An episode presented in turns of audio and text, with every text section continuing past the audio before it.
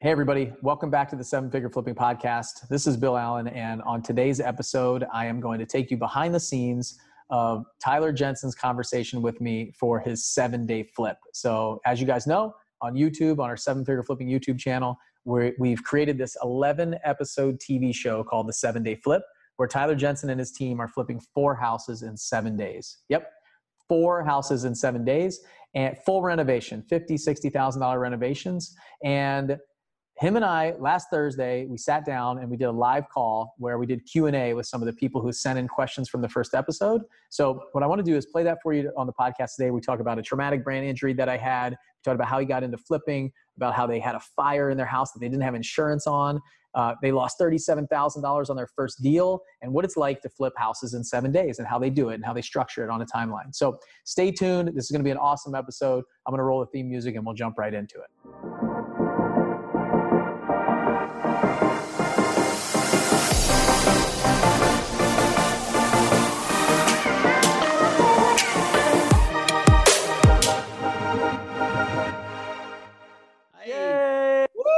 I'm Bill Allen. I'm here with Tyler Jensen um, from Seven Figure Flipping and our, our show that we just launched with Tyler and his team, flipping four houses in seven days. So we launched this episode one of uh, the seven day flip. We've got 10 more episodes coming. We launched it on YouTube. We are planning on streaming this live on YouTube, but YouTube was having some issues. So right now we're streaming live inside of our Facebook group, the um, seven figure house flipping and wholesaling free group that we have on Facebook. So if you guys are watching this on YouTube later, you can join us there. It's free to join. Just come jump in. And for anybody that's on there right now, I'll be monitoring the comments for any questions that you might have for Tyler and his team. And I've we've basically today what we're going to do is we're going to spend about an hour and we're just going to go through the episode and ask any questions and dig deeper for Tyler, his family, uh, the story, all that stuff. So on the first episode, we kind of told Tyler's background and uh, a little bit about his story. Told my story very quickly, but this is all about Tyler and his team and uh, his wife Letitia. They were talking about their background. So a bunch of questions rolled in. So I want to cover those today. And what we'll do is we'll drop this on the YouTube channel. And we'll do this every week. We'll go live like this. Um, we'll either go, ideally, we'll go live on YouTube, was the plan. And if you're on our email list, then we have some people here inside of uh, the chat with us that are watching us live in like a webinar. So if you want to get on our email list, you can go to sevenfigureflipping.com and you can jump on our email list. There's a little subscribe up in the top right corner, and you can subscribe. That way, you can get notified of this link where you can actually interact with us. So I see we've got a few people here that are asking questions real time with us. So, okay, you ready to jump in, Tyler? Yeah, let's shoot. Let's go. All right. So if you haven't watched the first episode, um, go back and watch the first episode. Come hang out with us. But it's on YouTube on our Seven Figure Flipping YouTube channel. We're going to do 11 episodes. So it's a like a TV show, TV series. It's going to launch every Monday night at 8 o'clock Central, and we will all watch live. So, a lot of us, we had about 60, 70 people that were watching live with us on Monday night, chatting, having fun, getting popcorn, and just watching it like a TV show. So, every Monday night at 8 p.m. Central, it'll launch live on our YouTube channel, and then it'll be available after that if you want to watch it. So, I basically really good had, too, by the way. Like we've had what? so many people. It was really good. A lot of people have just been like, "Man, I can't wait for the second episode. I wish it was on Netflix so I could just binge watch it." uh, it was really really successful and so if you haven't seen it you need to check it out because it's really cool we have an awesome videography team we have an awesome staff it's absolutely amazing to see what what they've been able to do so andre good job william you guys are killing it great job so um, w- just a quick backstory we flew out a camera crew out to salt lake city to follow tyler around for their week of flipping these four houses in seven days. And now we're putting them together in, in episodes, basically. So I'm excited about episode two. I just got the final cut of it, and I'm going to be watching it tonight and giving some edits uh, if we need them, and then it'll be ready for Monday night. So that's how. Uh, that's how this is going. We're like building it as we go, right? So each, it's what's uh, Thursday afternoon, and I got the second episode like rough final draft, right? So it'll be ready by like six o'clock on Monday, and hopefully uploads Perfect. to YouTube in time. So um, okay, so there's a couple questions that rolled in. And I want to jump into yeah. it. Your wife said, so you had this full time job, and she said uh, Tyler got a TBI, and then she just kept kind of talking about your uh, memory loss and things like that. Didn't really define what that was. A lot of people were confused about what that was. And the funniest thing is, she said you had a TBI, we had a house that burned down, we lost some money, and you go, "Oh yeah, I forgot about that." so I thought that was absolutely hilarious. Perfect. It was like uh, perfect timing of you having memory loss. So what is a TBI? How did it happen? And yeah. those are some of the questions that rolled in. Yeah, so perfect. A TBI is a traumatic brain injury. And so I was working in a warehouse. I was the director of operations for a manufacturing company. And we were setting up some pallet racking. So if you've ever been to Costco or Sam's Club or anything like that, there's like that 18 foot tall pallet racking. And we were setting it up, and I was working with a guy, and he leaned it against the wall. And we were trying to set up this whole row of this racking. And I'm like, Are you sure that's going to stay there? And he's like, Yeah, don't worry about it. It's fine. So I turned and walked away, and that 18 foot pallet racking came crashing down and cracked me right on the head. So it knocked me out. I woke up. I, I didn't know where I was, what had happened. I had blood on my hands, all that stuff. Uh, long story short, I ended up in the hospital. I had 12 staples in my head. I had cracked my skull open. Uh, and I had lost all short term memory. So I couldn't remember anything. I couldn't remember what I had for breakfast that day. I had long term memory, which was weird. I could still remember stuff that happened years ago, but I couldn't remember what happened two, two hours ago. So, anyways, we I had that traumatic brain injury, and yeah, it was just a long road of recovery. I had to go on workers uh, workers comp, yeah, and I had to do all that stuff. I was off for like four months of work. I couldn't do anything, but I was still in school, so I had to elect out of all of my classes except one, and it was biochemistry. And my professor told me that uh, that I couldn't opt out of his class. He was just going to flunk me, and I'd have to take it later. So I remember, and it's crazy that I remember this, but my wife and I stayed up for two days and we studied for the final on this microbiology test. And we, I ended up passing it. And then I didn't even remember that I took the test. So if I, if I fell asleep, I would forget everything. So we stayed up for two days. We studied for this microbiology test. I passed it. I came home and crashed. And I woke up and I couldn't even remember that I had taken the test. So I've come a long ways. There's still things that I forget. When my wife tells me that she needs milk and eggs, I just come home with uh, Reese's peanut butter cups or something and still can't remember that. But other than that, I've come a long ways. I'm a lot different than I was back then. So, so that's how, how did you recover from that? Like, what happened to get your memory back? Did it just happen? It was like a light switch? No, so I, I had to go to like a neurologist. I had to go to a speech therapist. I had to uh, I played lots of Sudoku and just stuff like that that would activate my brain. And so, yeah, I had to go to a spine doctor because the pallet racking had came down right on top of my head. And so, yeah, there was a lot of physical therapy and a lot of mental therapy and uh, uh, just a lot of that stuff. So it was a long recovery. It took me about six months till I was kind of back to normal again. And then just over time, it got better. And now I can remember what I had for breakfast. So that's that's a huge win, I guess. All right, so the traumatic brain injury, man, that's crazy. I, I remember I, I ran into a wall. I was like wrestling at, at a fraternity house in college, and I cracked my head open. I had a bunch of staples too, um, but no concussion, no none of that stuff. I can't even imagine that. Uh, yeah, that was painful though. So, man, uh, okay, then so that was like the first thing that you guys brought up, and then you talked about a fire, like having a fire in your house, and I feel like you, I couldn't tell you, like casually mentioned either you had insurance or you didn't have insurance. I think you said you didn't have insurance on the house, but the fire department helped you out or something. And then you just like moved yep. on. So a lot of people wrote in and said, what was he talking about? They, they didn't have insurance. And how does the fire department help you out? So what, t- tell us about that. Yeah, crazy story. So this is back in 2008, 2009, roughly, that we were starting. My dad and I were just figuring it out. We were trying to flip houses. We had this house that we were trying to flip, and we had a lady come in to do some cleaning for us. She was just picking up and getting rid of just construction debris. And she had actually thrown some of the wood in the fireplace. And we told her, we're like, hey, don't use the fireplace. We don't know if it works, whatever. So it was cold. There was no heat in there. It's the middle of the winter in Utah.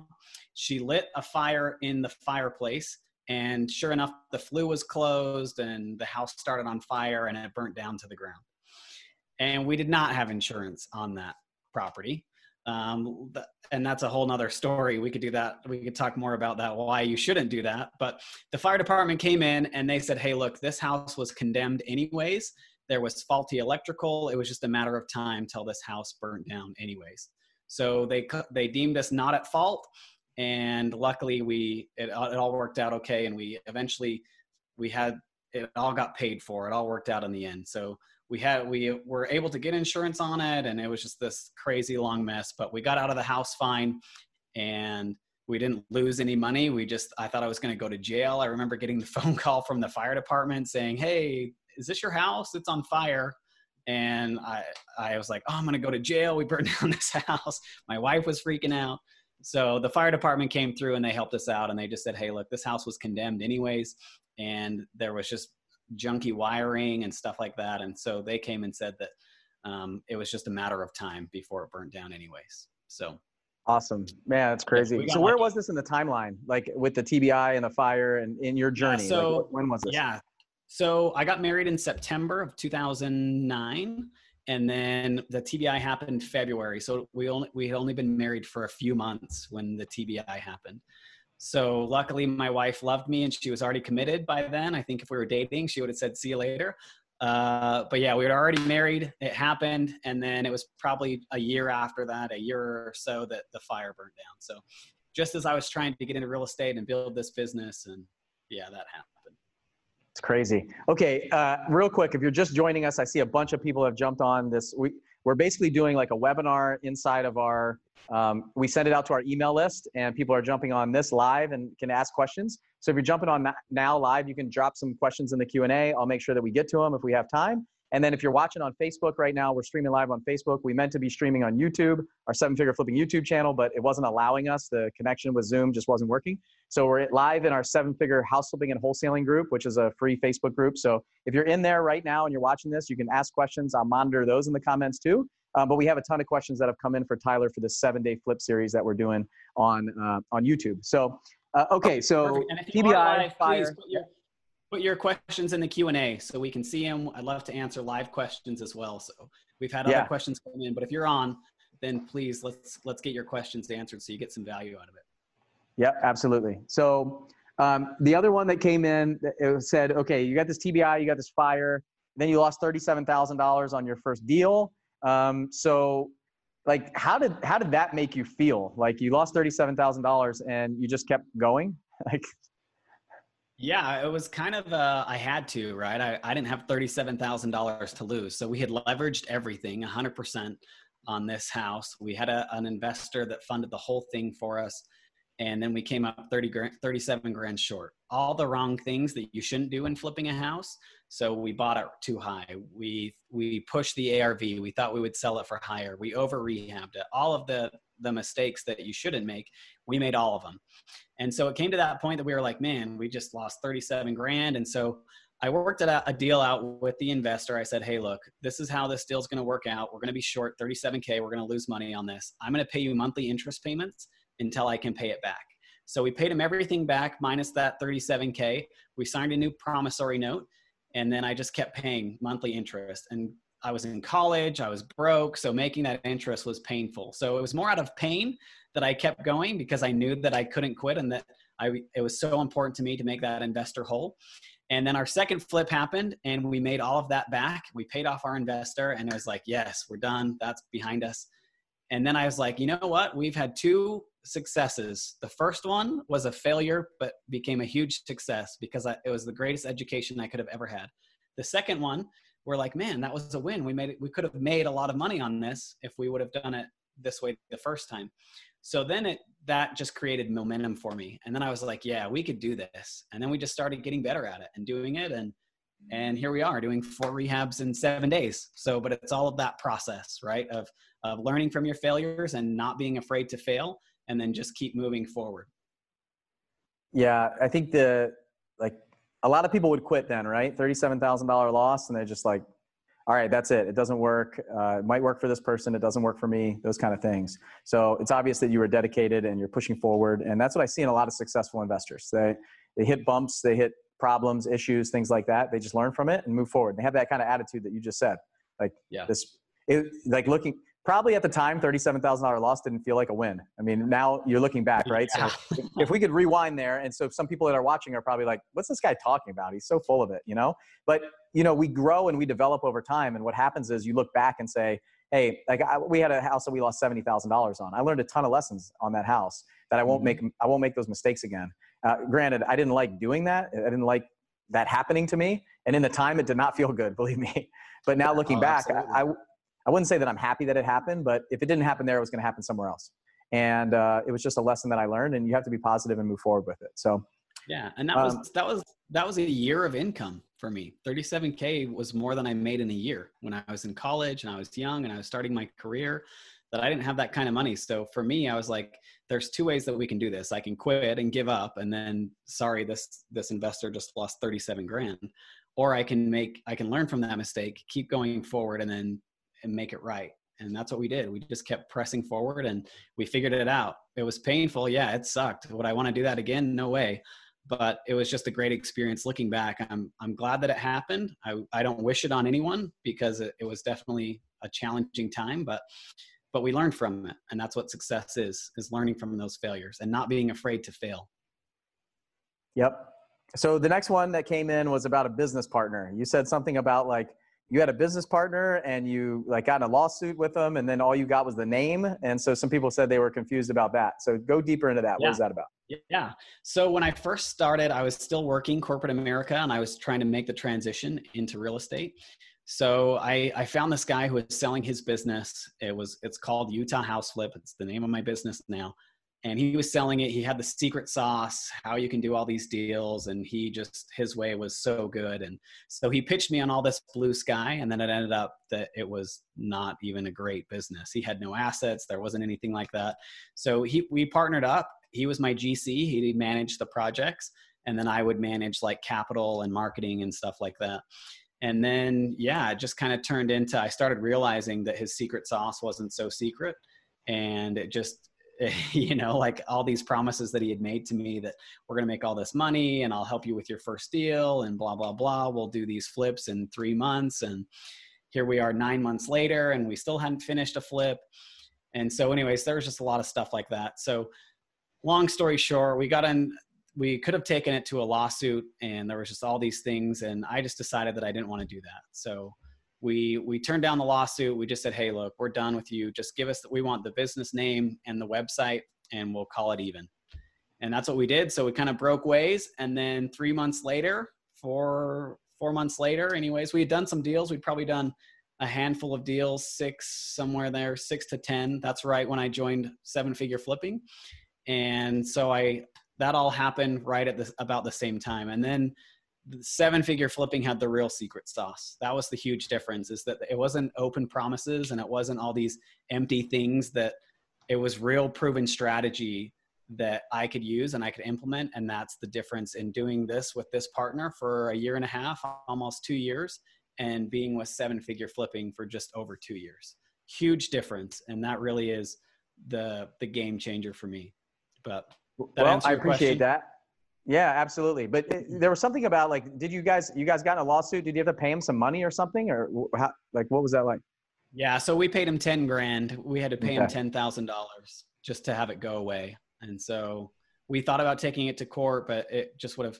It's just time consuming, you know. Like I, I didn't. I would lose sleep at night, and I talk with my wife, and you know you just it just is such this heavy burden to go through a lawsuit and to try and do all of that that we just said hey look we'll pay you the $10000 give us the rights to the company and you're pretty much done. So we gave him 10 grand. He went on his way and we went on ours and it's just we haven't looked back since. So what uh, there's probably some people that would will listen to this or are on the call right now and that are thinking about partnering up with somebody. Maybe they're just getting started like where you were and they see it somebody else, whether it's a general contractor or somebody with money or something like that, what would be some advice that you would give to them? Yeah, I would say get a mentor. Like find someone who's doing it and who's actually doing it. You can see the fruits of their labors, not just someone that's promising you all these things like get rich quick scams and kind of these gurus. Like we have this local group here that's all about you can make money super fast and and for me, coming into this group, it was all about how do you grow your business? How do you have a long term game? It's not about getting, getting rich quick. It's about growing your business and, and having that strategy. And that was the difference. I was promised getting rich quick with my first partner, right? We're going to do all these amazing things. We're going to make all this money blah blah blah there was but there was no structure to it there was no foundation and so what i would suggest to someone who's just getting into it is find a mentor find some get some coaching find somebody like me or bill or or anyone who's in your market who's actually doing deals that can mentor you and who's willing to put their arm around you and say hey come with me let's do this together and i'll help you and it's going to benefit both of us and that that just was the difference in partnering for me so I, I don't want to partner anymore just because i feel like i can do it and i can i have that confidence now that that I can do it. And I have that, it's just that mindset shift that I'm going to take the leap of faith and I'm going to make it happen, but I get to rely on me and nobody else to do their part because that's the biggest frustration with having a partner is that I can only do so much and I can do everything in my power, but I, I don't want to drag them along either. So if you do partner, we've had a lot of successful partners. Just make sure they're a right fit for you and that you your vision is very clear and that you're both going on the same path. Yeah, it, I would say my recommendation on a partnership is maybe start doing some deals, just one-off deals before you create a business, LLC, all the stuff. Like Tyler got, totally. Tyler did all of this first. Like they came together and then they started doing things. So try it out first because it's much easier to separate that way. I've seen two LLCs kind of 50 50 partner on deals. When I got started, I had a, a, money partner that would come in and fund the deals for me, and we'd split the profits 50 50 on like a, a deal at a time basis. If I had partnered, like we'd been 100% business partners, um, it would have been a different look for me. So, yeah, um, and then you talked about finding a mentor. mentor. The, the biggest thing, my recommendation for people is uh, find somebody that you're like, that you, there's a couple things with mentorship. It, you can, you can pay for it or you can work for it. And that's what I see a lot of times. And people don't want to do either one. They just kind of want to say, hey, I need some help. Will you help me? Will you be my mentor? And the problem with that is a lot of busy people, they see that as there's more, that's more to do's for us. Like if somebody mm-hmm. come, come with a solution, like what can you, how can you bring value? If, if you got somebody in your, in your area that's doing, you know, 15, 20 deals a month and you want to shadow them, like what can you do can you bring some deals to them can you help them run numbers can like where are they weak that you're strong that you could try to add some value to them and that's a good way to get going um, i don't think there's a, like i really struggled with paying for mentorship myself in the beginning i'm glad i got over that i joined this group um, you know five years ago uh, like i told in the in the show and it was huge for me and that's that was it and so but find somebody that you that you connect with that has similar core values to you that you want to follow and you want to emulate that's already got where already where you want to be or is on the way to where you want to go and they're ahead of you. And so that's my recommendation. Totally. Every like each of these mentors and gurus and, and people like that, like uh, the uh, education business, there's there's people that that you'll fit in with that you'll like this kind of tribe, and then there's people that like there's people that just won't want to be part of our world either. So I totally get that and understand that. So um, just find somebody that you really mesh with. The same thing with a mentor. Like you want somebody that you want to be around you want to put the time in and it's like those are your people right so that's i think that's what i love about our mastermind group is is bringing those people in that are that are like us that want to be around us that we want to spend time with that are good fits culturally so yeah, um, but as a partnership like just try, do a couple deals together see what it's like i always find in every partnership it seems like somebody feel always feels like they're doing like 60% of the work and the other person's doing 40 so I, I, it's very rare that i'll see a partnership like a true partnership that's even husband and wife couples, but it's like yeah. that somebody feels like they're doing more, right? So, um, I mean, you kind of have a partnership with your wife, right? So, totally. Um, you, if you saw the first episode, you know that she's definitely my partner in this business. That's so right. 100%. She's the real boss, as you would call it, right? that's right. That's right. All right. So we talked about all of that stuff. Um, then a contractor stole ten thousand dollars from you. Is this a different story than the ten thousand you're talking oh, about right yeah, now? Yeah, man, I got I got plenty of those stories. Let's let's hit hit it up. Let's, let's go because you know what I think one. I think I think with this stuff, what it does is like we've all been kind of taken. I think it shows the fact that even though you're experienced, you can still make mistakes. So in this yeah. story, I'd love to hear kind of like how did you fall into that trap? What would you have done different next time? Okay, perfect.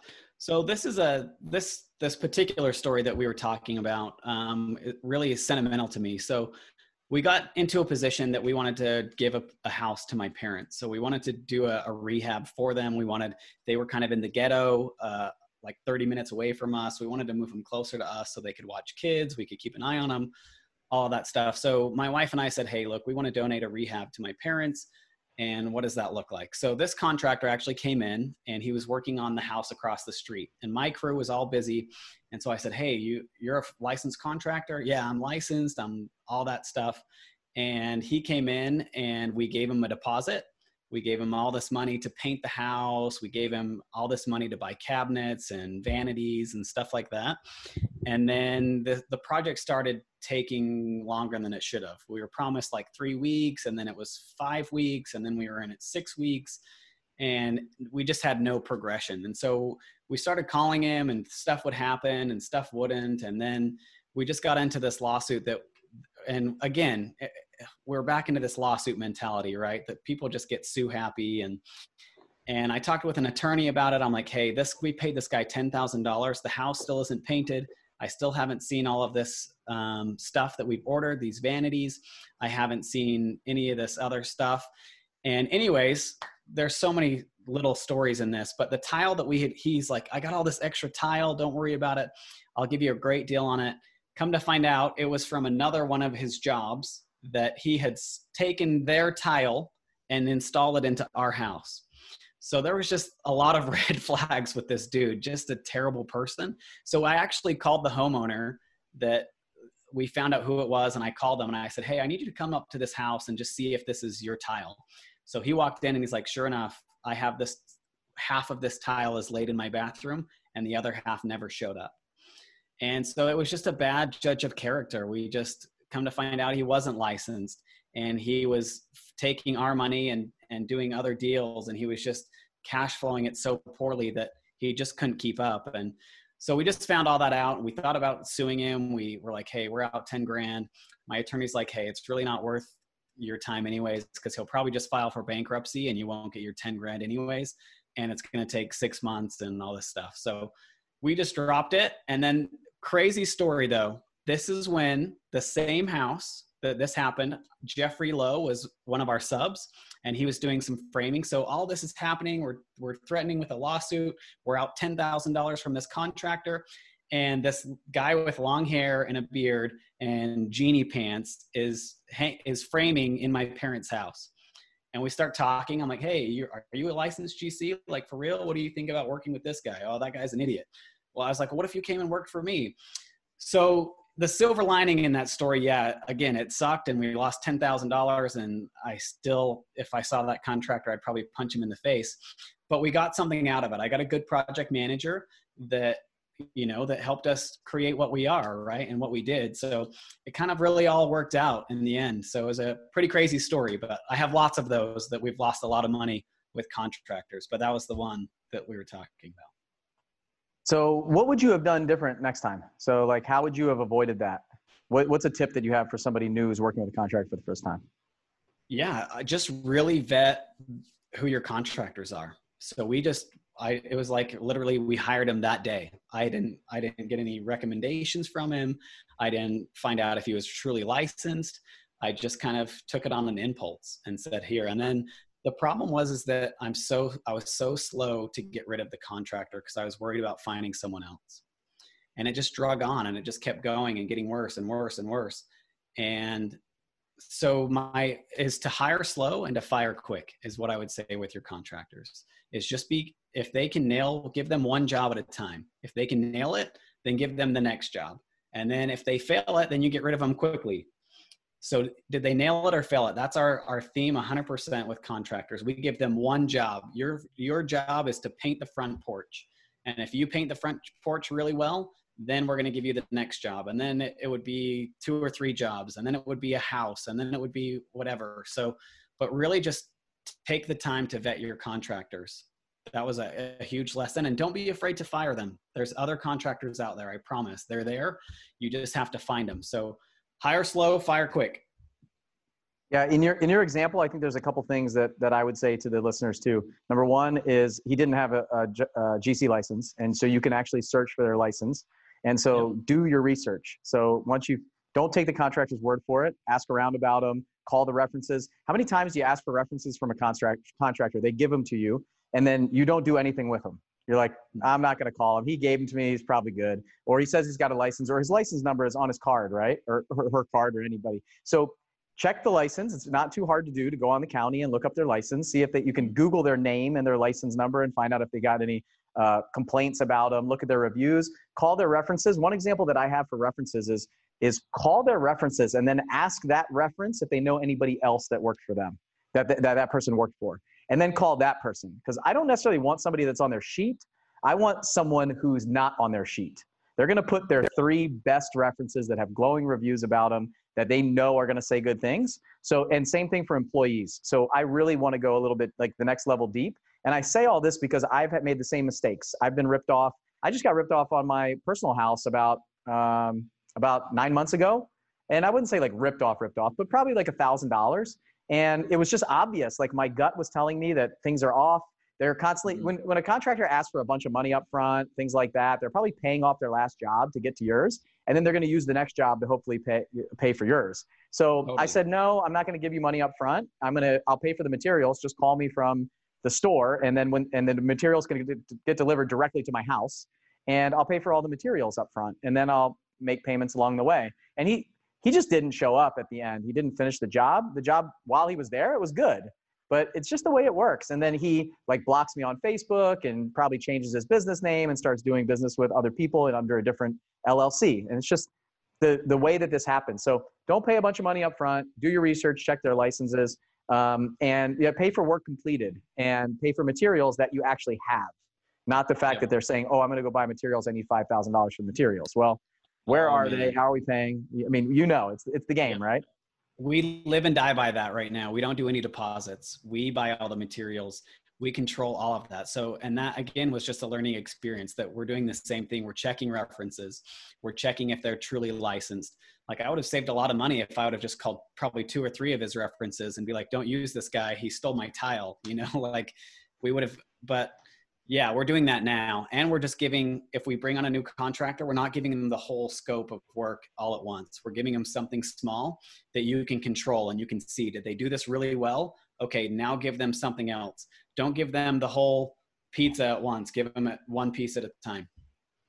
Yep, I agree with that. Um, so we got we got some more questions here, but we've also got some coming in live. So let's jump to the live questions. Um, before we do, we're talking, if you're just jumping on now, we're talking about the seven day flip series that we're doing. It's a TV show on YouTube with Tyler and his crew. They're flipping four houses in seven days. So we're going to do this once a week. We on Monday nights at eight o'clock. We're going to launch that on YouTube. You can jump on there, watch live, subscribe to our channel, hit the little bell button, the Seven Figure Flipping YouTube channel. Hit the bell button, and then it'll alert you when we're launching these episodes. But they'll be every Monday night at 8 p.m. Central Time. And then on Thursdays, it's most likely going to be Thursday around this time that either Tyler and I, or I'll, I'll interview maybe one of his contractors or somebody from the job. Maybe his wife will come on and I'll ask her yeah. some questions. But we'll just kind of talk about what the like what the last episode was like. So if you haven't seen episode one of Seven Day Flip, make sure you go back and watch it. And that's kind of what we're diving into. And people are. Well, I want to encourage you to send in questions. So send in questions. You can comment on the YouTube page. Um, once it goes up on YouTube, it's there for for good comment on there, ask questions, and then we'll cover them on like Wednesday or Thursday of the week where we're kind of midweek getting ready for the next episode. So seven figure flipping YouTube channel, you, you can su- subscribe uh, or you can go to our website, sevenfigureflipping.com and click the button up at the top right, subscribe, and you'll, you'll get the emails from us that kind of, hey, this episode's going live, this thing's launching. You, we got a bunch of people that are jumping on this like kind of live webinar with us right now, asking questions. And guys, if you're on the webinar right now, you can ask questions too and we'll get some answers for you. So let's see. Uh, Dawn said uh, her big question was, um, what was the key to making this succeed? So, uh, hey, before you answer that, we don't know if it's successful or not. Let's ask the question. I'll just frame the question. So, we're kind of following along one episode at a time to see if they can actually do it in seven days. There's a contest involved. Tyler's going to have to wear genie pants if he loses. His project manager is going to have to comb his hair and wear slacks and a polo shirt if he loses. It's really cool. If you haven't seen the episode, um, really fun stuff. So, okay, uh, what was the key to making this succeed? So let's talk about your. You've done three seven-day flips before this. So what yeah. was the key to making those succeed? Yeah, so it was really just efficiencies, right? It was really about planning the flip and executing it. The planning was the hardest part. And so I, I, talk about that a lot in our mastermind group that you really need to spend time to focus on the planning, what needs to be done, little things that we thought of. Um, and you'll see some of this that we reused in these episodes as well, but we really planned it really well. We know who was doing what, when, when they were doing it, how they were going to do it. Um, we stacked, we, we bought a U-Haul truck for our first flip and we staged it by day. So day one, you would open the, the truck and you knew this is day one. This has to be done. Day two, day three, all the way to day seven. That my guys, it was so automatic for them. It was color by number that they would open up the truck and go to work. And we just planned that really well. And we knew what our costs were going to be. We knew how much time it should take. And th- that really is, is if you want to do a seven day flip, it's really about planning. The execution is the easy part, just making sure your guys show up and getting it done. Um, so I hope that's your question, Dawn. If it's not, then if you want to more like about success in general, then let's talk about that. But to do a seven day flip, it really is 100% coming down to planning and just being really efficient and being able to execute your plan. Dawn, I have drafted up the structure of episode three right now, and I think that Tyler is going to show you um, how what the key to execution is on episode three. So I realize I'm I'm like a couple episodes ahead of you guys, so I'm sitting here going, ah, man, we talked about that a little bit, but I've only seen him behind the scenes. So, and the other cool thing is Tyler didn't even see episode one before we launched it. So there was only two yeah. people, me and the videographer, that saw the full final episode. So it's kind of I wanted it to be a surprise because we put together a lot of things about him and his family, and I didn't want him to kind of cut those things and show him. We tr- tried to show the the relationship between him and his wife, and then the relationship with the contractor, and and hopefully some of that stuff were things that he hadn't heard from Jeffrey or hadn't heard uh, before. So kind of putting that together and telling the story, it was more of like a gift from us to him, and that's what all these are. These all the eleven episodes for me are like how can i highlight one of our members who's doing some amazing things? And it's it's fun for me because we're able to kind of put tyler and his team on the pedestal that they deserve. So and dawn also said like kudos for paying your investor back on that deal. She was a lender for a group last year. They lost a ton on a uh, series of flips and are not paying their private money lenders back. So she lost $63,000 and totally respects the integrity that you show. And I told a story at Flip Hacking Live for us. We lost $70,000 on a deal, but our lenders had no idea because 50,000 of it went to the private lenders and we we took that seventy thousand dollar loss that I talked about earlier on in the episode. Most of that was mm-hmm. the hard hard cost from the lender, and they had no idea. But I want that relationship because I want to keep doing deals with them. So it's more important that I pay them back because I've made a lot more money back over time using their money. So think about that. The integrity side of things is so important in what you do, and obviously.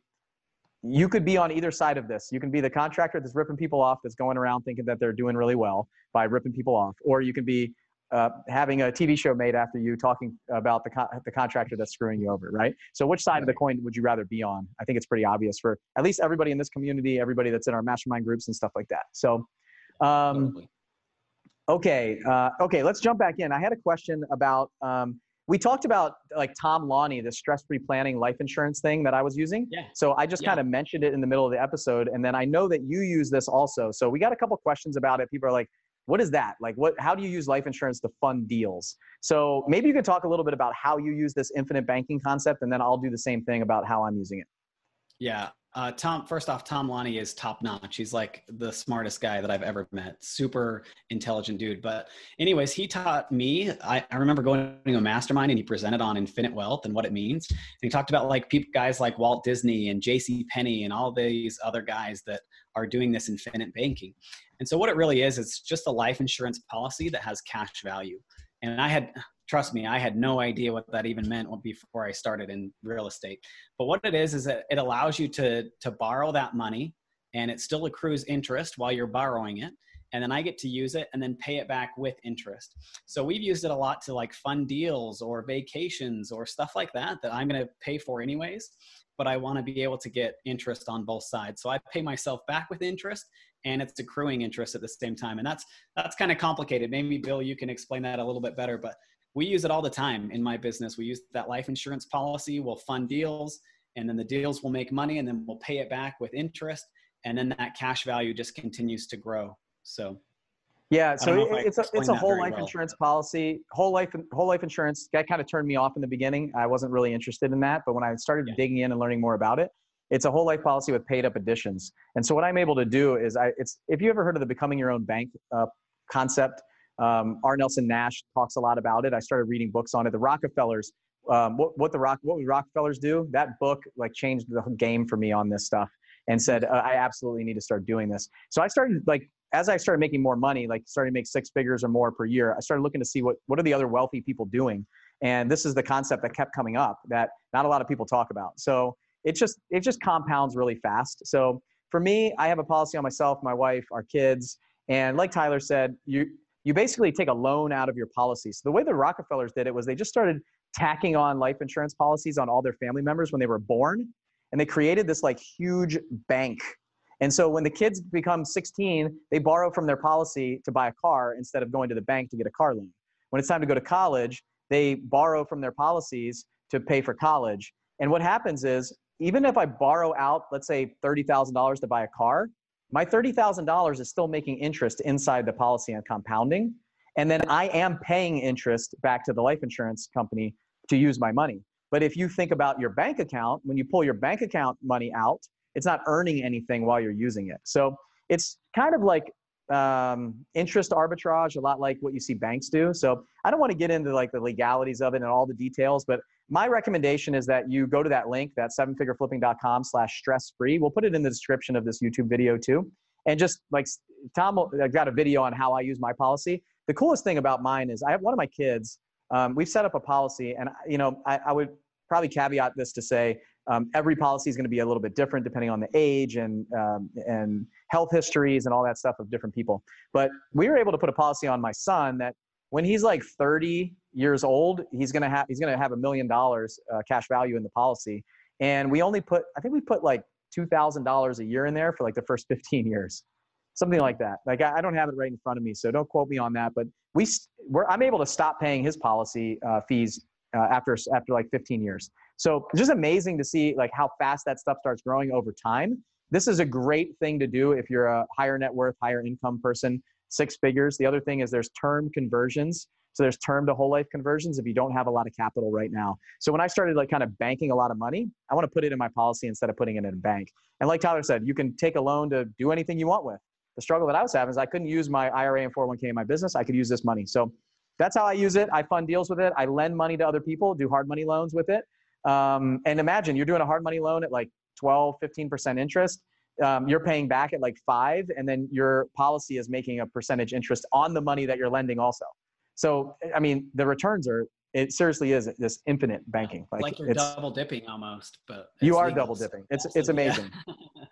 So yeah, when I found that really out, cool like I'm gonna be I'm gonna be the Rockefeller, like the John D. Rockefeller of my family. So my kids are gonna have policies, and they're gonna be required that that policy can buy other policies down the road. You can borrow money. You can use it for anything you want, and you don't have to pay it back at a certain timeline. I, I'm I'm very bullish on it if you can't tell. And anybody who's making like six figures or more, if they don't talk to him, I'm going to be upset because yeah. it, really is a, not a very well known strategy to really grow your net worth. And that's what it's all about is that financial freedom that we're looking for. So, um, sevenfigureflipping.com slash generational wealth, right, Bill? Like you're, you're passing that just like the Rockefellers, right? You're, you're giving your kids opportunities and what a cool thing. That's what it's all about for me is creating that generational wealth that yeah i mean you can have a, a bank or something that they can pull from.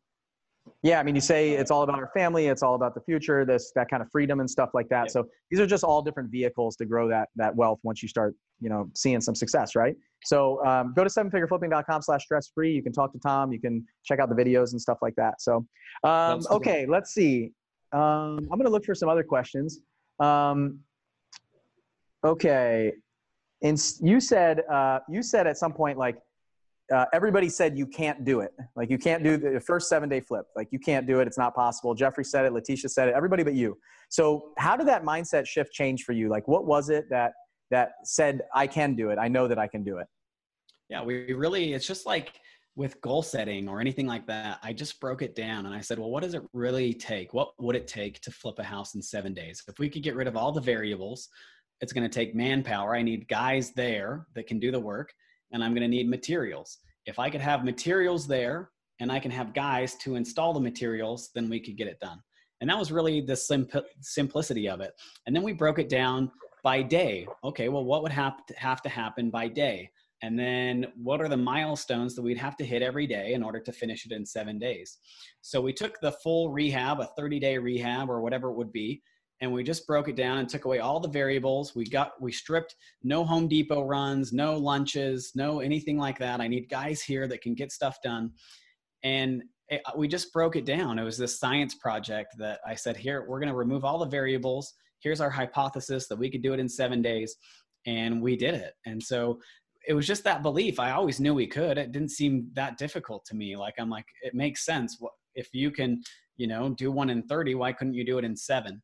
And so that was really the the challenge that we wanted to do. You talked about in, in that series as well, that four minute mile, that it really was just a mental barrier that no one had really crossed, that running a four minute mile was impossible. You can't do that. Same with a seven day flip. But I was like, I think I can. And this is how. Just like Roger Bannister had his guys that would pace him. We kind of did the same thing and said, okay, well, if we could break it down and we could run a quarter of a mile this fast, then what we could get it done in seven days. And so we just looked at the mechanics And then I also had that paradigm shift and that belief in myself and my team that we could get it done. Yeah, you know, a lot. Some, uh, there's a couple people that emailed in and said, "Hey, Roger Bannister didn't run the four minute mile; he broke the four minute mile." I said, "I know, I misspoke." Like, I, it, it's funny because I'm watching it back uh, Monday night, going, "Why didn't I say he broke the four minute mile? I said he ran the four minute." So, I'm glad that all of you understood, except for a couple people called me out. So, um, yeah. it, you know, it's it's funny because the interesting thing about Roger Bannister's story is it took so long to break that four minute mile, and then right after that, somebody beat him. And I don't remember how many days it was, but it wasn't long after that. And so what's interesting is once you once you set that standard, other people can believe that it's possible. And yeah. so now, like, I really do think that you're like breaking the three minute mile now, right? So four houses in seven days. So what else is possible? I think, you know, human beings really have this like, kind of unlimited potential, right? like relatively unlimited potential. And it's like, what are we going to do with it? Do we really believe that? And so you might say it a lot, but do you believe that you can do just about anything if you really put your mind to it or figure it out? And I love the fact that you guys are kind of revolutionizing this and figuring it out. It's really awesome. So yeah. um, then you said uh, in there a little bit about um, speaking at Flip Hacking Live. So we talked about Flip Hacking Live, and I saw you speaking there. I thought the coolest part was um, you're backstage with like Terry and, and Becca and everybody, and uh, Terry's like got this notebook out, and he's like you can see he's like what he I, I was back there so i know what he was saying. He was like man that was such an awesome presentation. I just couldn't stop writing. My arm hurts. But in the video you can see him doing that. It's so cool. So what was that like for you? You talked about being in the front row the year before and then speaking on stage in front of like 625 people that next year. What was that like? Yeah it was amazing. Like what an incredible opportunity to be able to speak on something that you love and that you're passionate about and I think that for me, just speaking at that event was a, a huge motivation, a confidence builder, right? That I really, we really did. We haven't done four and seven. That was totally unheard of. Like that wouldn't have ever seemed possible. Doing one in seven days was a feat. And I was like, yeah, this is something cool. And now I'm like, man, one in seven, that's nothing. Like we could do one in three, or, you know, we could do four and seven, or whatever that looked like. It was just a big confidence builder for me that yeah, I can do this. And what we're doing is really powerful and really impactful. And that's why we wanted to share this story. If this story wasn't meaningful and, and impactful, we wouldn't have done this project, or I wouldn't have done this project because we want to change lives. We want to benefit people. And I, my first hack, Flip Hacking Live, you saw me. I, I showed a picture of it. I was sitting on the front row next to Adam and Becca. We were sitting all all together. And that next year, all three of us were on stage. It's because we took that action and we decided that we were going to be successful and we had that paradigm shift that I can do this and I believe in myself and I'm going to break that ceiling. And that's what it was, man. It was just a cool experience to be able to be a participant at Flip Hacking Live and then to be able to speak. And now I'm doing my own TV show. Holy cow. Like now my momentum is just continuing to build and that belief is just, we're going to continue to push the envelope on it. So does that does that even fuel you to do more than you were doing before and see more success and go further? Like oh, that, that those that like changes things and allows you to keep going. Yeah, and then just talking to people like that saw me at Flip Hacking Live, and they they come up to you and they say, "Man, I'm so grateful because I didn't think that was. I thought doing a a flip in six months was great, and you're doing it in seven. So I really just help them break their belief in themselves as well. And even we've had some members, and I think we'll talk about that later but we had some members that they're trying to do the same thing and they're trying to recreate these seven day flips i know i thought i saw doug miller on here they just did a seven day flip or or pretty close to that so that's amazing like it's so cool that people are are following us and they're running they're breaking the four minute mile as well so flip hacking live definitely gave me that opportunity to give back because I felt like I was taking for so long. And then I, I got to speak and I got to say, hey, look, we're doing it. Come with us. And that was just really cool for me cool experience. All right. So if you're watching this and you were at Flip Hacking Live last year uh, in the audience, writing down notes, and you're taking action right now, like drop some stuff in the comments and tell me that you want to speak Love. this year because you've done so. Like you're ready to speak. Like you're ready for the tap. Like I'm going to be on stage next year. I love how, like last year in October in San Diego when so many people came up to me at the end of the event and was like, I'm going to be up here on stage next year. And that kind of determination and motivation was awesome to see. And that's what I love. The, that event grows every year. We have more and more people that show up which means more and more people that leave that place just ready to take over the world. And it's such a cool community and such a, an incredible event. I can't wait to to do that this year. This year it's uh, in Orlando, Florida. We moved it from San Diego to Orlando on the East Coast, and it's at a beautiful resort. And uh, October 15th through the 17th. So we mentioned it on the first episode. You can go to fliphackinglive.com and uh, grab a ticket. Our ticket prices are actually going to go up on June 15th. So whether you're a member of our mastermind or not, June 15th, 2020, you're going to start seeing some emails from us and some notifications from us. The prices are going to go up on June 15th. And I can't wait to do this event. I'm already planning for it. I've started planning for this thing seven months in, in advance. So I'm putting together the schedule right now, the program. So if you are ready to speak and that's what you want to do, then let me know. Like drop in the comments here on uh, YouTube and let us know uh, here on our channel. So, uh, okay, I've got uh, I've got another question. Here. I want to speak, Bill. I want to speak at Flip Hacking Live. Put me down. Well, I tell you what. Um, after episode 10, when we find out the how you did on this one, I'll determine if, you, okay. if your resume is, is high enough to. to That's fair. I tell That's you what. Fair. let's do it like this. If you guys want Tyler to speak at Flip Hacking Live and give more of the goods away, then make sure you comment in here and vote for him yeah, because um, I'm putting it together right. I tell you what, it's uh, it's a tough race right now. We've got some serious heavy There's hitters. Guys that are doing crazier things than me. So, well, we'll see about that. Um, so I've got a question from Mayla, who just happens yeah. to be um, our nanny, who's also flipping houses. Her and her family awesome. are flipping houses. She was uh, so cool. at uh, she's coming to Flip Hacking Live with us and going to hang out with us at Disney with our family the week after. So she cool. said, "How did you find the people to do the whole rehab in seven days? Was it your regular team, or was it somebody something different about it?" Uh, most of it was my regular team. We just kind of stopped everything for a week and put all of our guys on it. But there was some new guys as well. So we just wanted to create that synergy with our our team and with our guys. So how did we do it? Is we pitched the vision. We got people to see why this is really cool and why it's impactful and that they can make the same amount of money that they could in a 30 day flip but we're going to do it in seven days so we just really created this cool energy and this this synergy this environment that people couldn't resist because we were super competitive and we wanted to make stuff happen and then we put a competition in there that people were even more motivated that yeah i want to see tyler wear genie pants or i want to do this and so it was really just creating that culture that people wanted to succeed. That's really what it came down to. It had nothing to do with talent or skill or any of that. It was people that want we wanted to bring into our environment and into our circles that could see that vision. We we really could do this in seven days. And it was tough to create that. We had a couple contractors tell us, no, we don't want to do a seven day flip. It's not possible. And we're like, we've already done it three times and you're telling us it's not possible yeah, you can't do a flip in seven days. And I'm like, okay, well, we've already done it. And let me teach you how, and let me show you, and let me break it down on how I how we can do this in seven days. So then once they start to, to catch the picture, they could see the vision, then they wanted to run with us. Then they would have felt left out if they wouldn't have done it. So it was just creating that team environment that people want to succeed and you just thrive off of each other. That's how we did it, honestly. Awesome. There's a couple questions about money, so let's let's dive into those a little bit, and maybe we'll we only have a couple more minutes, um, okay. but maybe we'll cover that in the in episode two a little bit too.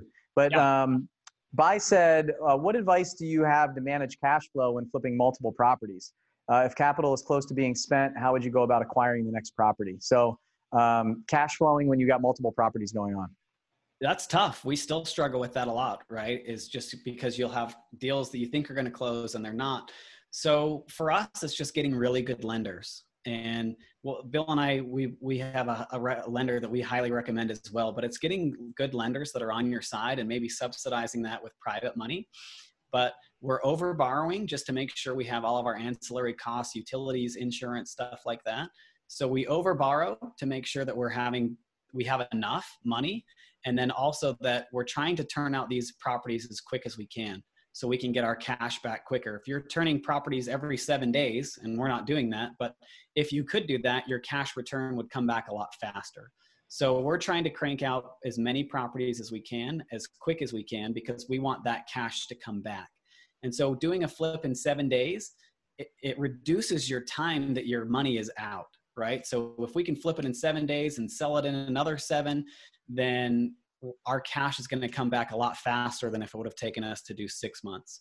So efficiency is the answer to that Bai, like I would say make sure that your crews are really efficient, that you're getting your money back as quick as you can.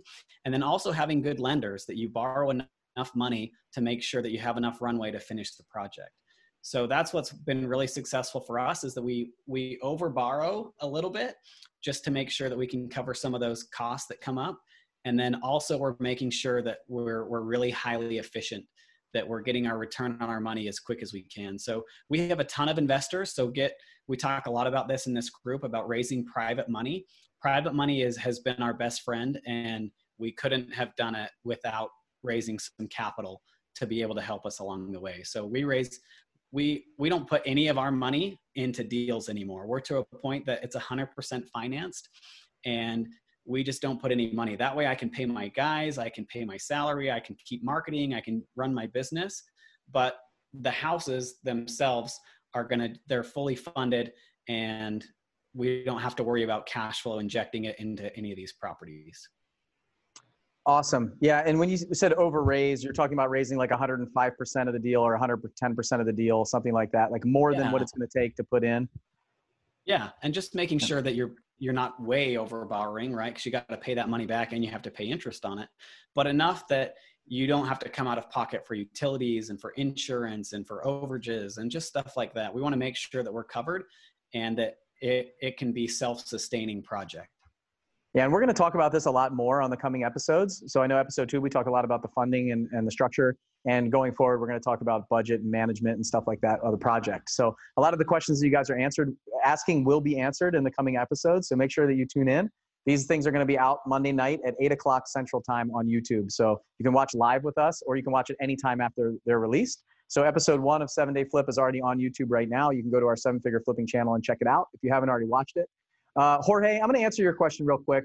Um, he's basically asking um, if you're trying to get investors for the first time, but you don't have a deal, he feels kind of like he should have a deal and then raise money instead of the other way around. Because if he gets the money, then he might not have the deal, and he feels like it's a little bit disingenuous. So I, I know that feeling, but I'll tell you, as a flipper, you're looking for deals and money, like that, and and contractors, frankly. So yeah. that's the, what you should be focused on is is the management of the project and finding the money. So in the beginning, that's my biggest recommendation. As a wholesaler, like I want to find leads and I buyers. That's where I focus on if I'm starting a wholesaling business. For a flipping business, I, I'm going to need some crews and projects, and I'm going to need some money. And so when I go out and look for money, I'm just having conversations. Like I would love to just earmark some cash and say, hey, what are you looking to do? And then it's not necessarily like you have to raise all the money before you find the project, or you have to get all these projects before you raise the money. This stuff should be happening simultaneously and having those conversations. Because when you get down to the wire, the money becomes more expensive the closer that you get to having to buy the project, right? So you can start having conversations three or six months ahead of the project as you're getting going. It's a lot easier to start building that snowball. I look at it like a snowball rolling down the hill. Right now, people, I'll send an email out every quarter and people will say, hey, I've got another 100,000 or 200,000 or $300,000. Can you use it? And I'm like, yeah, I can use it. So I don't actually don't have to solicit it anymore. Solicit is probably the wrong word. I don't actually have to go out and raise capital. It's almost starting to come to me because I, I built up this network of people who are interested and this kind of Rolodex. So start building that now. I'd say have the conversations. Don't say I'm ready to use your money today, but you know, you, it's it's got to go simultaneously, hand in hand, raising money and doing deals. What do you think, Tyler? I, I totally agree with you. Same thing. I would do both. And I still spend a lot of my time raising capital now. We have money that we can't use, right? That we just don't have enough deals that we can do that. And don't say that. Okay. We're on Facebook be- Live. We're on YouTube. You're talking like you're gonna get hammered. You got more money? I need money. I need money. like raising. I don't know why raising money is like the thing that we're so scared of. We think is the hardest. Like you've got to get over that. You just got to get past it. And we're going to talk a lot about that uh, raising money here coming up because that's just another mindset problem. It's just another thing that we have to get past. And once you start raising money, you see some success. Like, um, I've got a plan for this, by the way. So the seven figure flipping community has a plan, and I'll say I'll give myself six weeks. In six weeks, I will have a plan for you of how to get over this mentally for raising money, and I'll have it. I already have a concept that I've sketched out and storyboarded out of exactly how we can help people um, for free to go out and raise money. So, and get over this fear. That's pretty sweet. And I love it now. That's one of my favorite parts of my business is raising capital. I'll never get rid of that because I love doing it. And I didn't at first. It was scary and terrifying and asking people for money is scary, but now I really enjoy it. I get to go out to lunch with investors and I meet people and we talk about it and and they say, "Hey, well what return are you going to give me?" And I'll say, "Well, what do you need?" And I just locked up uh, some money today at 8%, no points. Like that's awesome. And now I got to go find a way to, that I can deploy it. Right. And so, but it, it's just so much easier once, and you just have to take that first step. start asking people, put it on your Facebook. What are you looking for? Talk about it. And then that, like what you're saying, Bill, money just comes to us now that we don't have to go out and find it anymore because people see our success and we have that momentum rolling but you got to find the deal but you got to find cash at the same time. So what you're saying is 100% right on. All right i'm gonna i'm gonna say we got like a five minute warning i got one more question for you that's came in and i want to make sure we talk about it. So i'm gonna i'm gonna caveat this with saying this conversation can go really long or it yeah. can go kind of short. So it's you mentioned in there and somebody pointed it out to me and asked me about it. You said that Nashville trip changed everything for me. What did you mean? Because you didn't like dive into that. So what did that mean? Yeah. So the Nashville trip, and I'll I'll give you the short version on it. I was struggling in my business. I didn't know what direction I needed to go, and we were having success, and we were doing deals and whatever. So Bill and I talked. I think it was in Colorado that you and I talked, and we said, "Hey, why don't you come out? Let's fly in my plane to the next event." And I said, "That sounds awesome." So I flew into Nashville. I stayed with Bill and we talked and we just really created this friendship that um, what we have now, like where we can joke and kid with each other, but that that wasn't there before. It was it really happened in Nashville that I needed someone to kind of bounce my ideas off. And and Bill, I don't think you answered any of my questions when I would ask you. I think your answer was always, well, what do you think? What do you think, Tyler? And I already knew the answer. I just needed someone to help me walk through it. And that's really what it was that that trip to Nashville was, well, what do I think? And what do I want my business to look like?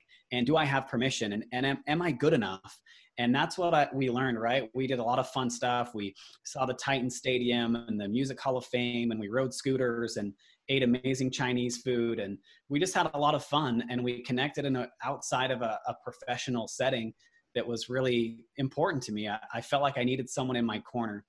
And that's the best part about having a mentor and someone that you care about and that you trust and having that friend along in the journey is that they like bill you put your arm around me and said hey you can do this right you could flip a house in seven days and i hadn't done a flip i don't think uh, on that trip we hadn't done one in seven days maybe we maybe we had but no that i don't think we did. So you kind of you gave me that potential and that opportunity. So the nashville trip was just spending a week with bill allen and being able to just hang out and then have him put the mirror in my face and ask me what do you want? And do you want it bad enough? And are you willing to sacrifice for it? And are you going to go out and get that dream of flipping a house in seven days?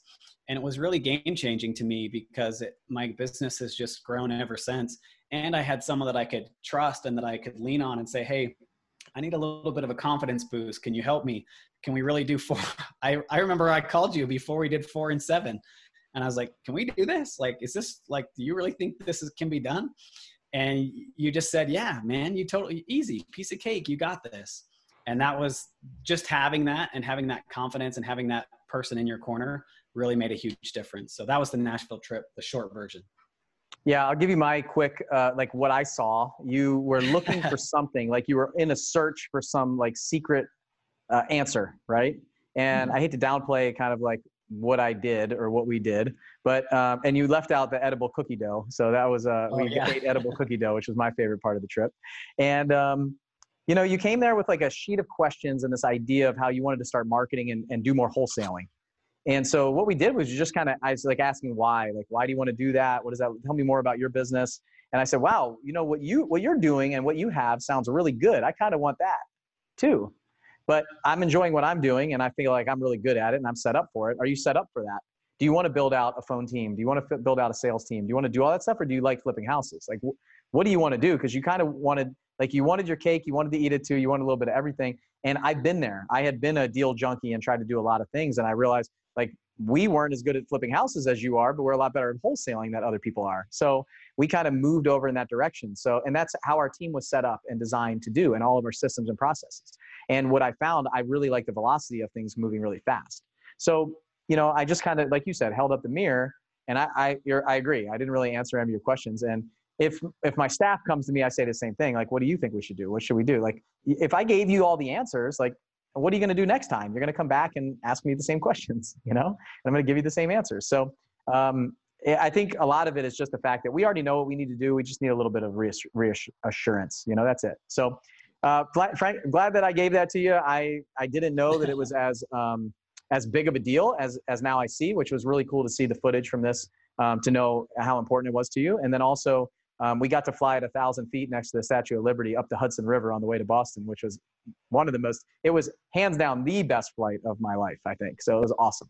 So it was a little bit hot. It was a, it was a, like a, a balmy July at a thousand feet in, in an airplane that has no uh, air conditioning, but it was worth it. It was awesome. I had such a good time. And uh, we had a great mastermind meeting in July uh, there in Boston and then uh, was able to come home. So uh, uh, okay, let's wrap it up. Fire, you got any yeah. rapid rapid fire questions? You want the 10 second answer? You got anything uh, left? We answer cookie everything? dough you can eat, not an actual edible, right? yeah, not an edible. It was actual cookie dough. Um, yeah, good question. Not an edible. We well, ate cookie dough. Yeah, you got a couple of squares here, I think. Um, no, I I gotta go. I gotta go pick up my son, or I would stay longer. We do rapid fire. I'd say, look, guys, we've got these episodes coming out on Monday night. Thank you so much. Like the the response has been amazing. This was for Tyler and his crew and his family, and just the response that I've seen has been absolutely amazing. The feedback that we've gotten has been amazing. Um, I made the videographer cry during episode two, so make sure you watch episode two. We dropped a spoiler for episode episode two in this uh, in this video. I didn't realize it. I'm already on episode three in my mind, and I thought you already heard about something. So we dropped a spoiler in here that hopefully you guys didn't pick up on, but you'll see that in episode two. Um, in episode two, we get to bring in a couple of the members, a couple of the seven figure members that are changing their mindset and stuff. So we get to talk to them and we get to see kind of the, the build up towards um, that first day of uh, the first uh, four days uh, or four houses in seven days. So episode two is going to be live on Monday. Uh, I don't know what date that is. June 1st, I think. June 1st at 8 p.m. Central on YouTube. And then every week we're going to do something like this where we'll do Q&A. The more questions that we get from you guys, people are emailing us. Um, get on our email list, sevenfigureflipping.com, and you can subscribe on the top right. There's a button that says subscribe. Subscribe to our list.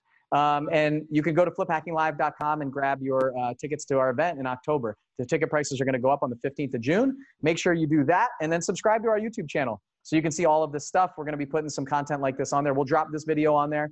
Um, and then I plan to go live on YouTube when the connection between Zoom and YouTube works next week. Um, all day it's been down. I've been trying to play with it. So uh, thanks so much for hanging out with us. Uh, make sure that you give big shout outs to Tyler and his crew and his team and his wife for all the amazing things that they're doing. And Andre, my videographer on our staff, and William, his assistant, just absolutely amazing stuff. So thank you guys so much. I'm having so much fun doing this.